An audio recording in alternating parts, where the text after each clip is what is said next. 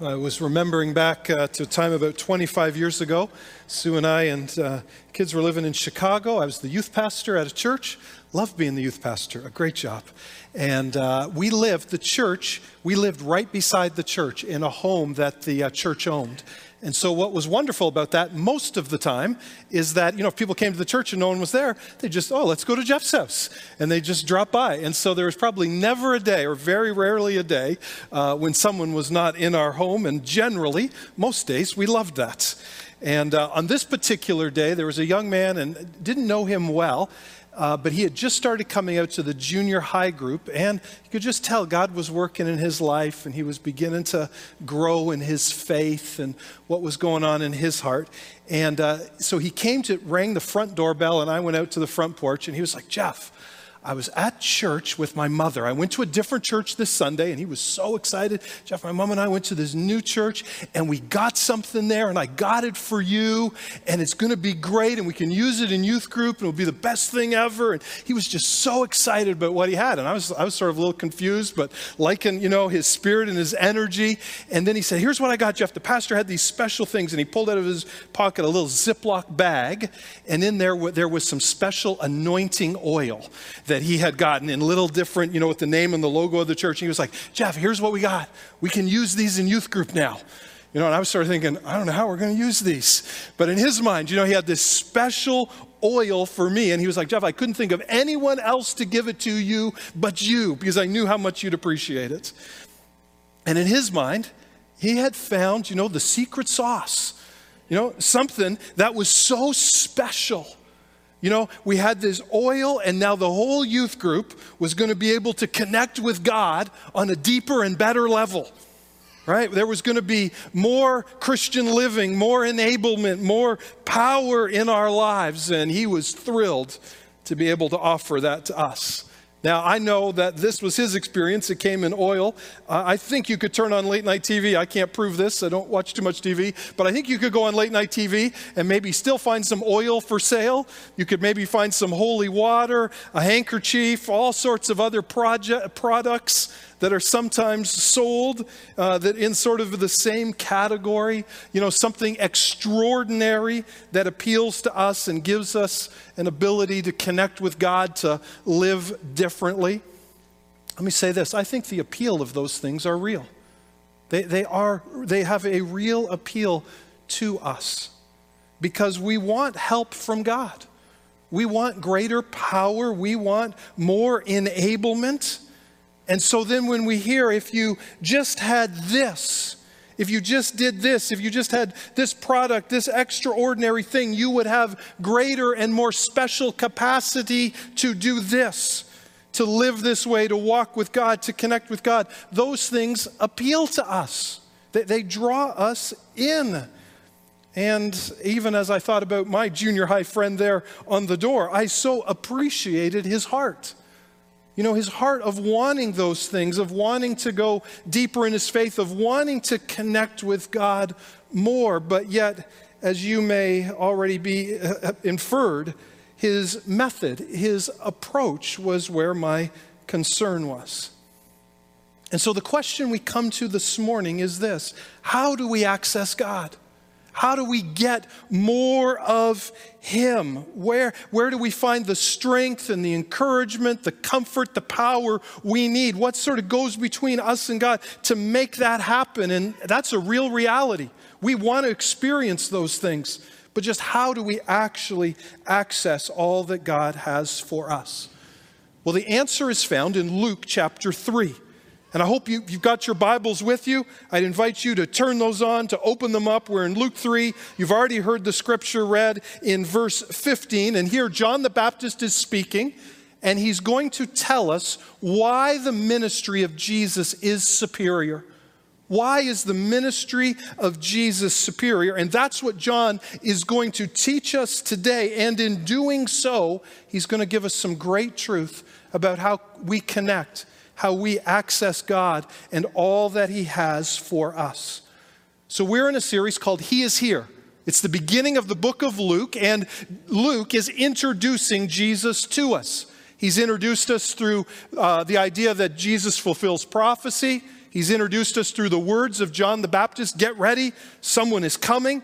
And as we go on today, we're going to see Luke continuing to introduce Jesus, giving the credentials of Jesus. We haven't yet got to the ministry of Jesus.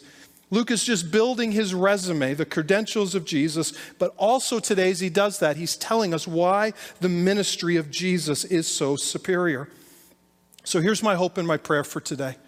For any of you who have gathered, for any of you who are watching, how, and you're longing for more of God longing maybe for more power in your life, longing for a way we change, longing for how you might know Him and find Him and connect with Him on a greater level. How do we get more of God? Today, we see that in the text here in Luke chapter 3. What has God put in place for us to connect with Him? So let me just give you the outline of this, the scripture we read. The first part, and, and if you, when you heard that scripture read, there's two baptisms there. Two baptisms. And so the first thing we're going to look at is Jesus' superior baptism. Jesus' superior baptism. We'll spend some time talking about that. Then the second thing we'll look at is Jesus' water baptism. That's what we see coming next in the text. So, first, Jesus' superior baptism, then Jesus' water baptism. That will give me a little time at the end to talk about four reasons we should all be baptized. And then we'll move from that water baptism into our communion time. And there's a wonderful segue that leads us in to the taking of communion together. So, as you look down there in Luke chapter 3, starting verse 15, John's been out preaching. He's saying, Repent of your sins, make an internal decision, and demonstrate that by coming and being baptized. There's large crowds of people flocking towards him, and they're beginning to wonder John, are you the Messiah? Are you the Christ? Are you the one that has come to save us? And you so appreciate John's humility. Right? He's not even sort of toying with the question. Oh, maybe. You know, he's not playing with them at all. He's clear. It's an emphatic. I am not the Messiah. In fact, the way I, I, love the way he says it. I'm not even worthy to tie the straps of the sandals of the one who's coming. You just so love John's humility. You know, may he decrease, may Christ increase is so much his heart. But then he gives the reason why. One reason why the one who is coming is superior. And here's what he says I baptize you with water, but the one who will come, end of verse 16, will baptize you with the Holy Spirit and with fire. So we see two different baptisms here. We see a water baptism by John, and then we see a baptism by Jesus, the one who is coming, of the Holy Spirit and of fire. So let me just talk general terms before we talk about the specifics. The first thing John is saying is, My baptism was of water. It's an external baptism, a washing on the outside. And then Jesus' baptism is an internal baptism of spirit and fire. It cleanses on the inside. One is external, one is internal. One cleanses, washes away on the outside, but one changes on the inside. And so, just as we make that comparison, let me just mark it, this is what we're reminded of. Only God can change us on the inside. Only God does the work of salvation. Only God brings new life. We can preach, we can share the gospel, we can love people, we can care for people, we can do all sorts of things for people. We could even get them in water and baptize them and make them wet. Those are all outward things. I'm not diminishing them, but only God does the inward thing. Only God changes the heart of a sinner. And that's what John is saying is the far superior work. So then, what is this baptism then? The baptism of spirit and fire. Let me just start in the order they're listed in the baptism of spirit. Remember, here was John's message and the message of salvation in the Bible. If you turn from your sin and you trust in Jesus, he forgives your sin. And then, as Peter says in Acts chapter 2, if you do those things, you also receive the gift of the Holy Spirit. So, what John is talking about here is the baptism of the Spirit, the one time event that occurs at the moment we trust in Christ. The moment we trust in Christ, we receive the indwelling of the Spirit, we receive the baptism of the Spirit. Paul teaches this in 1 Corinthians 12 13. He's talking to the church in Corinth and he's trying to help them be unified. He's trying to bring this church together that was so divided over spiritual gifts. And he says this All of you were baptized by one spirit to form one body. Guys, remember, you all trusted in Christ. You received the gift of the Holy Spirit. You were brought into one body. So, therefore, let us be unified. You were all baptized into one spirit, or you were all indwelled by one spirit. We tend to use the word indwelled today more, uh, more, so than the word baptized by the Spirit because there has been some false teaching that has crept into the church where it teaches that there's a subsequent baptism after conversion, sometimes associated with the speaking in tongues. If you read the entire book of Acts, you'll see a couple, a few incidences where that happens. But the majority of the book of Acts is all when people trust in Christ, they receive the gift of the Holy Spirit. And once you understand the flow of the book of Acts, we see these few incidences where that's not the case. It's very easy to understand. So here's the good news today that the moment you trust in Christ, you receive all of the Spirit. You're baptized in Him. He indwells you. There's no second stage experience, there's no division or classes of Christians. You have all you need to access God in the Holy Spirit the moment you trust in Christ. You have all you need through the Holy Spirit. And so, with that said, let me just give some different ways and different ways the whole, what the Holy Spirit works in our life and what he accomplishes. And here's what you know. Let me just share this rule with you. They always say keep the information on the slides very small, you know, don't put too much on slides. And so, with that said, you'll appreciate my next slide, which has 12 points. And so, there it is there, breaking that rule. But I know some of you want to take a picture of that, like to see it all together, or pause it online and watch it. But let me just work quickly through all of these. The moment you trust in Christ, we are indwelt by the Holy Spirit. He comes and lives inside of you. Again, God is omnipresent. He's bigger. He is everywhere. But what it means to be indwelt by the Spirit is a specific kind of action of God's. It means His special presence is in you. He indwells you, not just influences you, He inhabits you. Think of the temple in Jerusalem when God's Spirit came and dwelt in the temple. This is the same New Testament promise that God comes and indwells inside of us with His Spirit. And here's the other thing that happens at the moment we trust in Christ. It's the second one on the list. He regenerates us. It's like in that moment, the Holy Spirit, when we, when we receive all that Christ offers, we move from darkness to light. It's like we were blind, but now we see. We move into a whole new world, a whole new spiritual vitality. Sometimes we say it this way you are born again. You have different motivations, you have new desires. This is what God works in us. He regenerates us at the moment we trust in Him. I know sometimes I've heard that uh, from people that are far from God or people that are looking and moving towards Christ and looking at some a Christian person who's living a really good life. And sometimes that can be intimidating. You look at them and you think, I could never live like them. I know they're not perfect, but they're kind and loving and patient, and they just have something I do not have. And so that can be a restriction for moving towards Christ. But here's the good news if you've ever felt that way, if you're ever in that category, the good news is, is that the moment that you trust in Christ, He bursts a new spiritual life in you. And if you're looking at someone else who has that life in them, that's not them. That's the Holy Spirit working in and through them. That's what the Holy Spirit does. He regenerates us. Here's the third thing He guides us into all truth. He enlightens you, He teaches you. Suddenly, you have a desire to read the Word of God. That's regeneration. You have a desire to pray, a desire to go to church, but now also He's, God, he's enlightening you, He's illuminating you. Suddenly, you read the Word and you're like, I get it. I understand this book.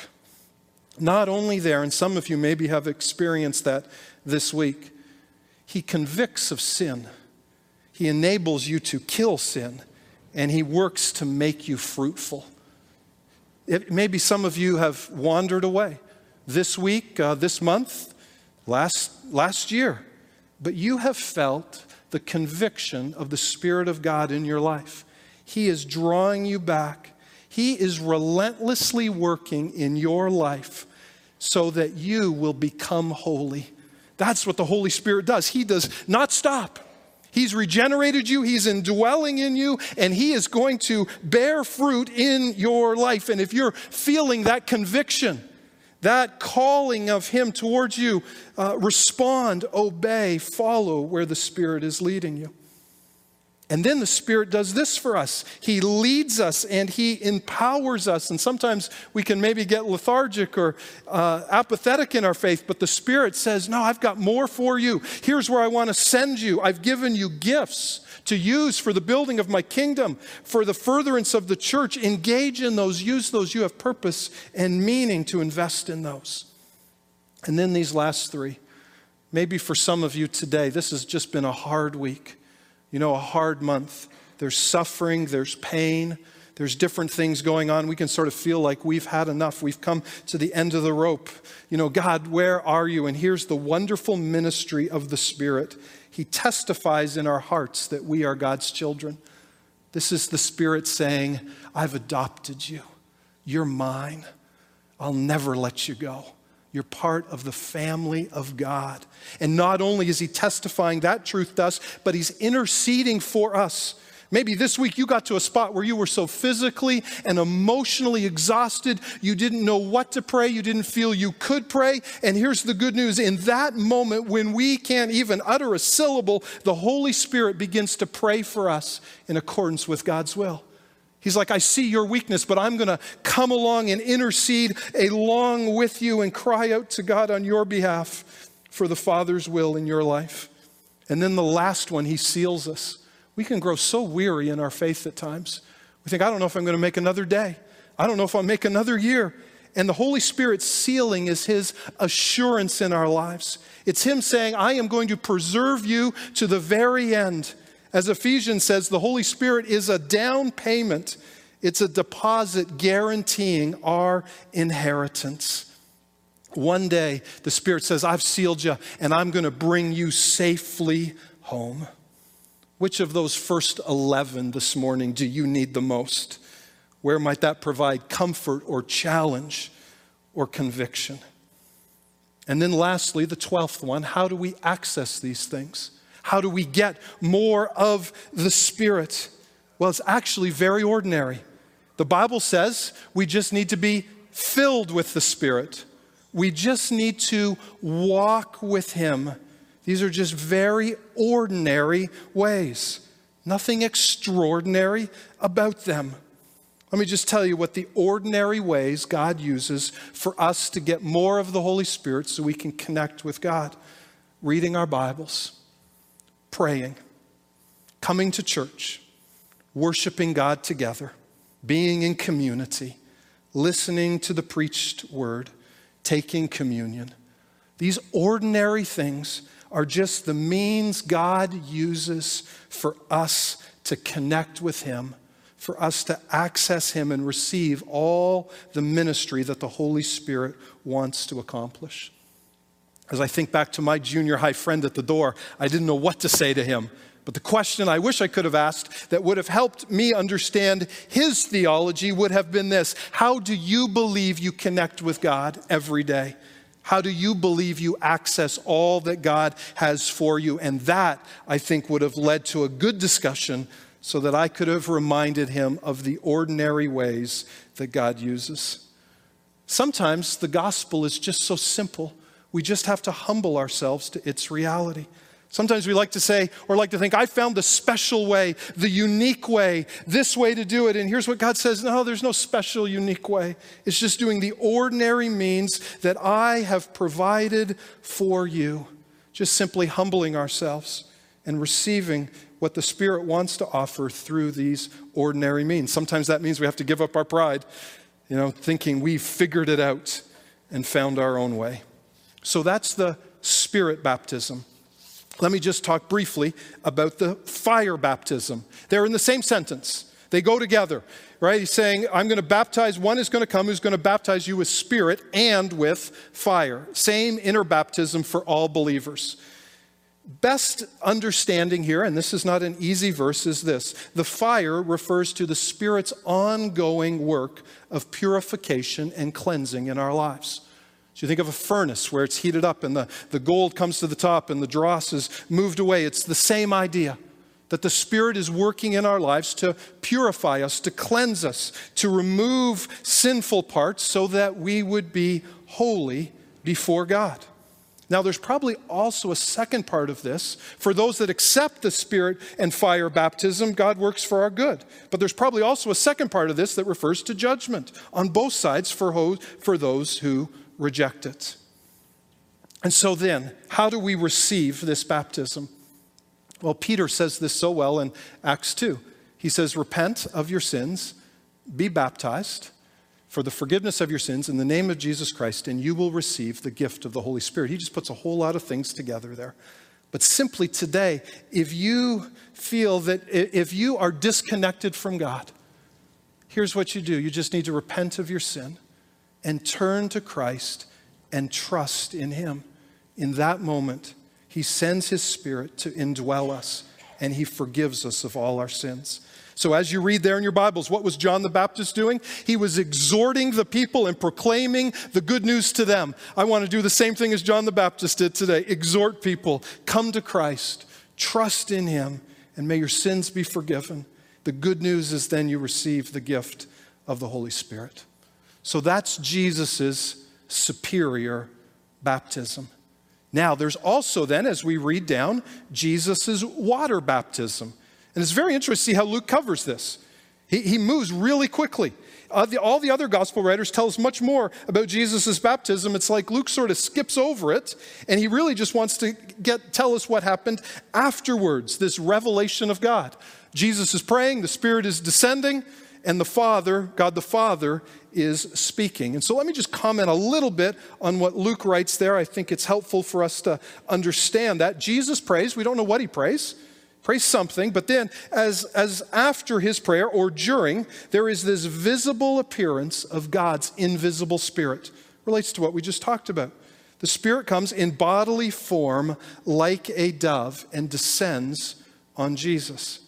Now, one little point of clarification here the Spirit didn't take on the form of a dove. You see it right there in your scripture. He came in the form like a dove. It's not an actual dove.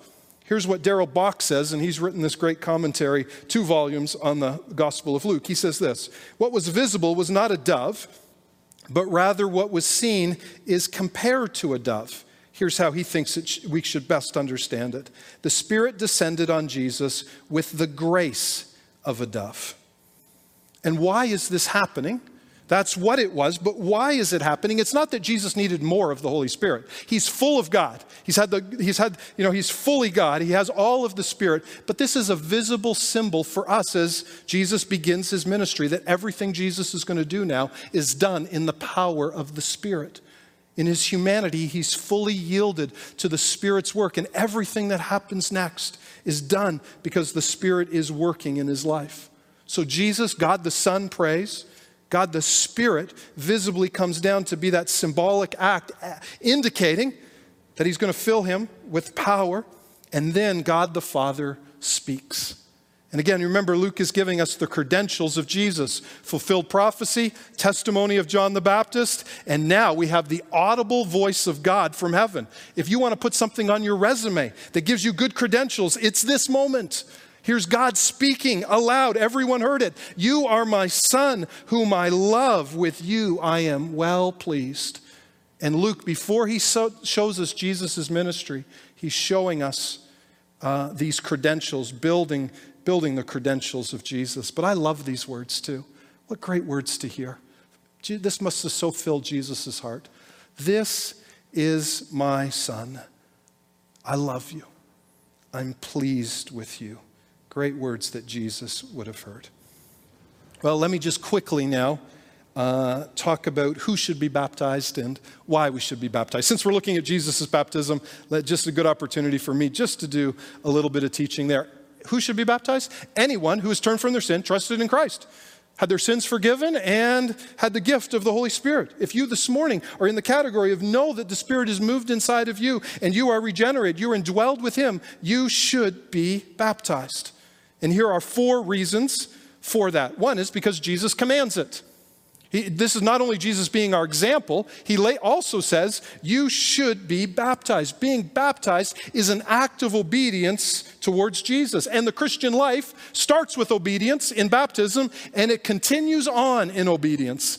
That's what Jesus has for us. Obey him, what he says. Secondly, it's an opportunity to publicly declare our faith in him. It says to everyone, I'm with Jesus. And sometimes people might say, Well, I don't know enough to be baptized. Let me just try to unpack that a little bit. I would say this if you don't understand, as I've said several times today, what it means to turn from your sin and trust in Christ, if you don't understand the fullness of what I mean by that, to have your sins forgiven, to, to receive the gift of the Holy Spirit, if you don't fully understand that, then yes, you should continue to understand what the gospel means before you move forward in getting baptized. But if it's just that you don't know enough about Christianity, enough about the truth, then if that was the argument, then none of us would be baptized ever. Because here's what we all know the more you learn about Christianity, the more you realize the more I have to learn. There's always more to learn. What baptism says is this I'm with Jesus. That's the public declaration. When Jesus died, I was with him.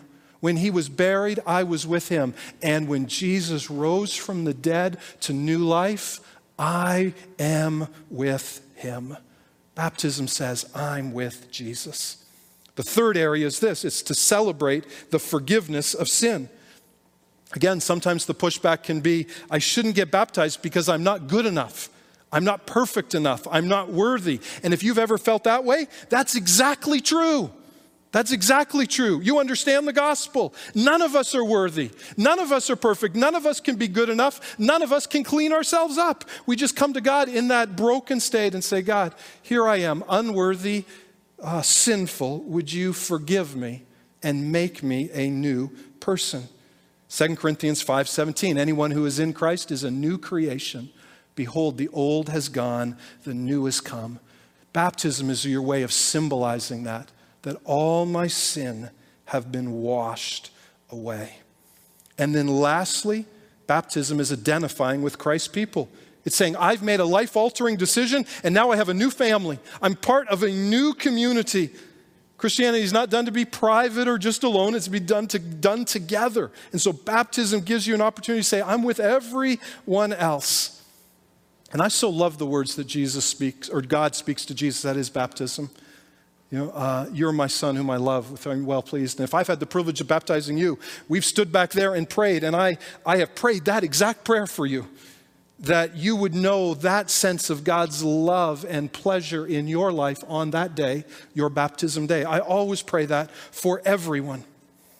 And I trust that would be the case. But here's what I've learned over the years is oftentimes we feel that love and pleasure from God through the community as we encourage the baptism candidate in their life and in their faith, they in turn feel God's love and pleasure on them through their identification with all of us. So that's Jesus' baptism, and that's four reasons everyone should be baptized.